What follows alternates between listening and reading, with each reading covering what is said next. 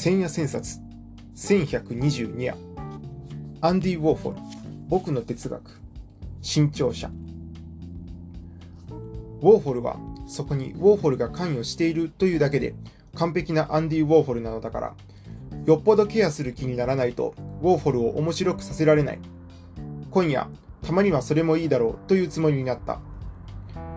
最初に言っておくが僕はウォーフォルのアートの並べられ方が好きじゃない。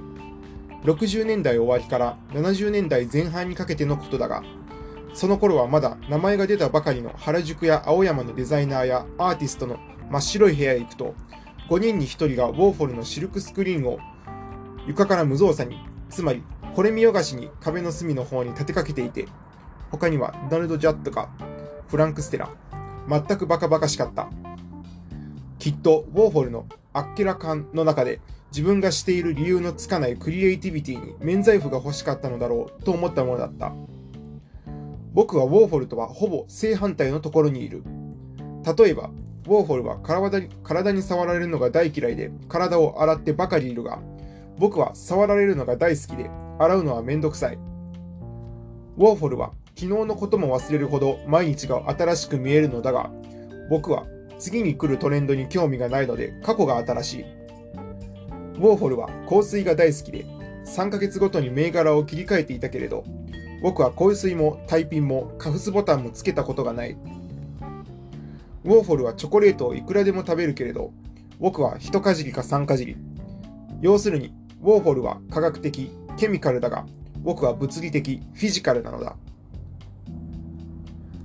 それなのに今夜珍しくウォーホルをケアする気になったのは、あの被害妄想的世間感覚が後期資本主義独特のポップカルチャーとコンテンポラリーアートを垂れ流すにふさわしいほどフラットで明快で、そんなことはウォーホルだからこそできたということに一度は注意のカーソルを向けておきたかったのと、そんなウォーホルと僕の何かが完全に一致するところもあるからだ。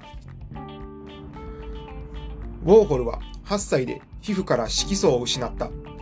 あだ名はスポット、つまりシミオくんだ。以来、ウォーホルはミスキャストを大事にするしかなくなった。要するに、場違いのところにいるまともな人間か、まともな場所にいる場違いな人間かになることがウォーホルになった。ウォーホルは10歳までに3度、1年ごとに神経衰弱に陥っていた。夏休みになると、舞踏病にかかった。父親は炭鉱に行っていたので、あまり顔を見なかった。そういうことがあったからかどうか、ウォーフォルは18歳まで親友がいなかった。それでやっと一つのことに気がついた。誰も自分に悩み事を相談してくれない。どうしたらそういう連中にこっちを見させられるか。驚かせるしかなかった。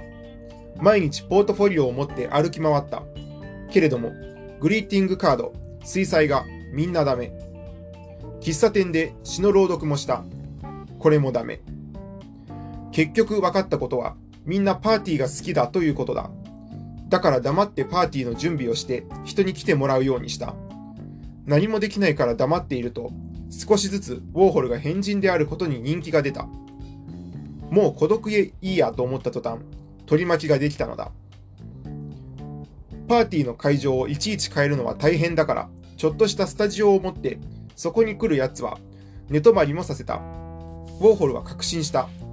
欲しがらなくなった途端に手に入る。これは絶対に正しいことだろう。ウォーホルにとっては、買うは考えるよりずっとアメリカ的なのである。アメリカは人でも金でも会社でも国でも買ってしまう国だから、ウォーホルはアメリカでなければ生きられない。その代わり、ウォーホルには人というものはすぐに狂気に走りたがることが手に取るように観察できた。ともかくウォーホルは有名なものを複写して複製して、仕事場を会場にしてポップアート宣言するだけなのだから、あとは集まってきた連中がおかしくなるのを待つだけなのである。23歳で髪を真っ白、銀髪のカツラの常用へにしておいたのもうまく働いた。その頃のベルベット・アンダーグラウンドに、All Tomorrow's Parties という歌があったけれど、大抵はパーティーに来るうちにおかしくなっていった。映画スターやポップスターはみんな成り上がりだが、パーティーに顔を出しているうちに成り下がるのが目に見えていた。だから60年代はみんながみんなに興味を持って、パーティーがつまらなくなった70年代は、みんながみんなを捨て始めた。ウォーホルがメディアパーティーの主人公だと勘違いされた60年代は、目立った男や目立った女と親しくなるためには、シャツも言葉も好きな写真も独特でなくてはならず、それで傷つくのを恐れてはいけなかったのだ。いやいや、必ず傷つくために親しくなっていれいけばよかった。そして親しくなったら必ず傷ついた。親しくなるというのはウォーホルにとってはそういうことだった。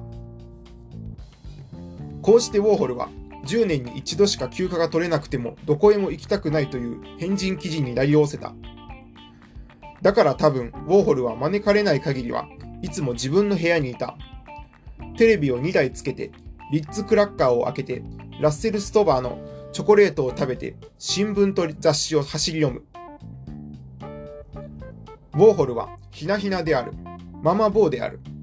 再生元素が足りないヒップな人間化学物質である。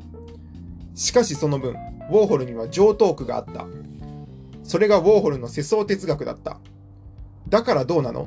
と言ってみることだ。これはサブカルズのとっておきの反撃なのである。言わないときは心でつぶやいてみた。母親に愛されていなくてね。だからどうなの？旦那がちっともセックスしないのよ。だからどうなの？仕事ばかりが忙しくてさ。だからどうなの？今の会社で大事にされているんだけど、なんかやることがあるような気がしてきてね。だからどうなの？これってアートにならないらしい。だからどうなの？いずれにせよ、人はいつも同じことを繰り返してばかりいるのだ。ウォーホルからすると、それで失敗するのは当たり前で、成功することなど忘れればすぐに成功するのにとも思えた。そのうち、ウォーホルはまた気がついた。新しいものとはわからないものなんだ、ということだ。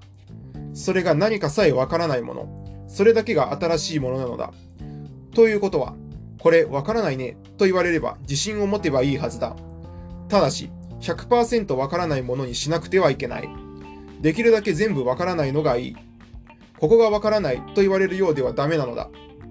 ウォーホルは確信した。特にアートは作れば新しくなくなっていく。このことはバスキア、ジャン・ミシェル・バスキアをあんなにも巧みに売り出し、トップアーティストにしてみせたことによく象徴されている。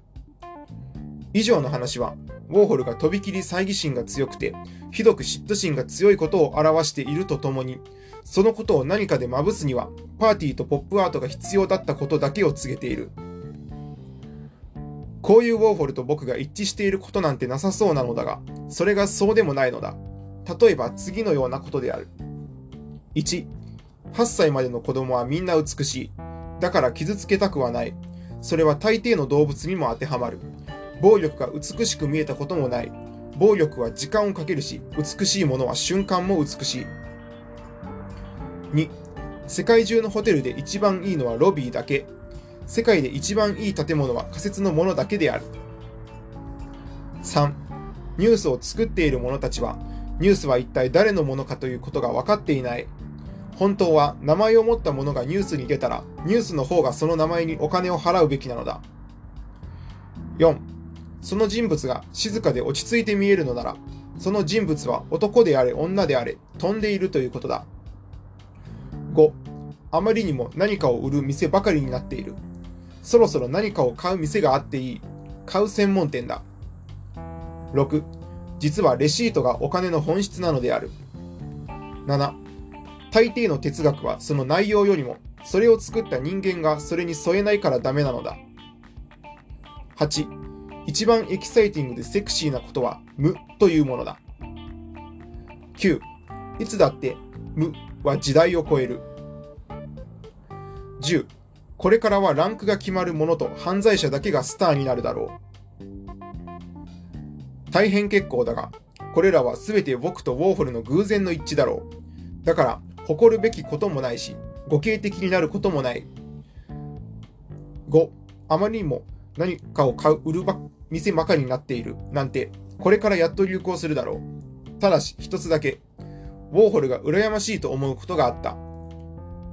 仲のいいダイアナ・ブリーランドが世界でも指折りのクールで綺麗な女の人だったということだ。ブリーランドは第88話で書いたように、長きにわたったヴォーグ編集長のことである。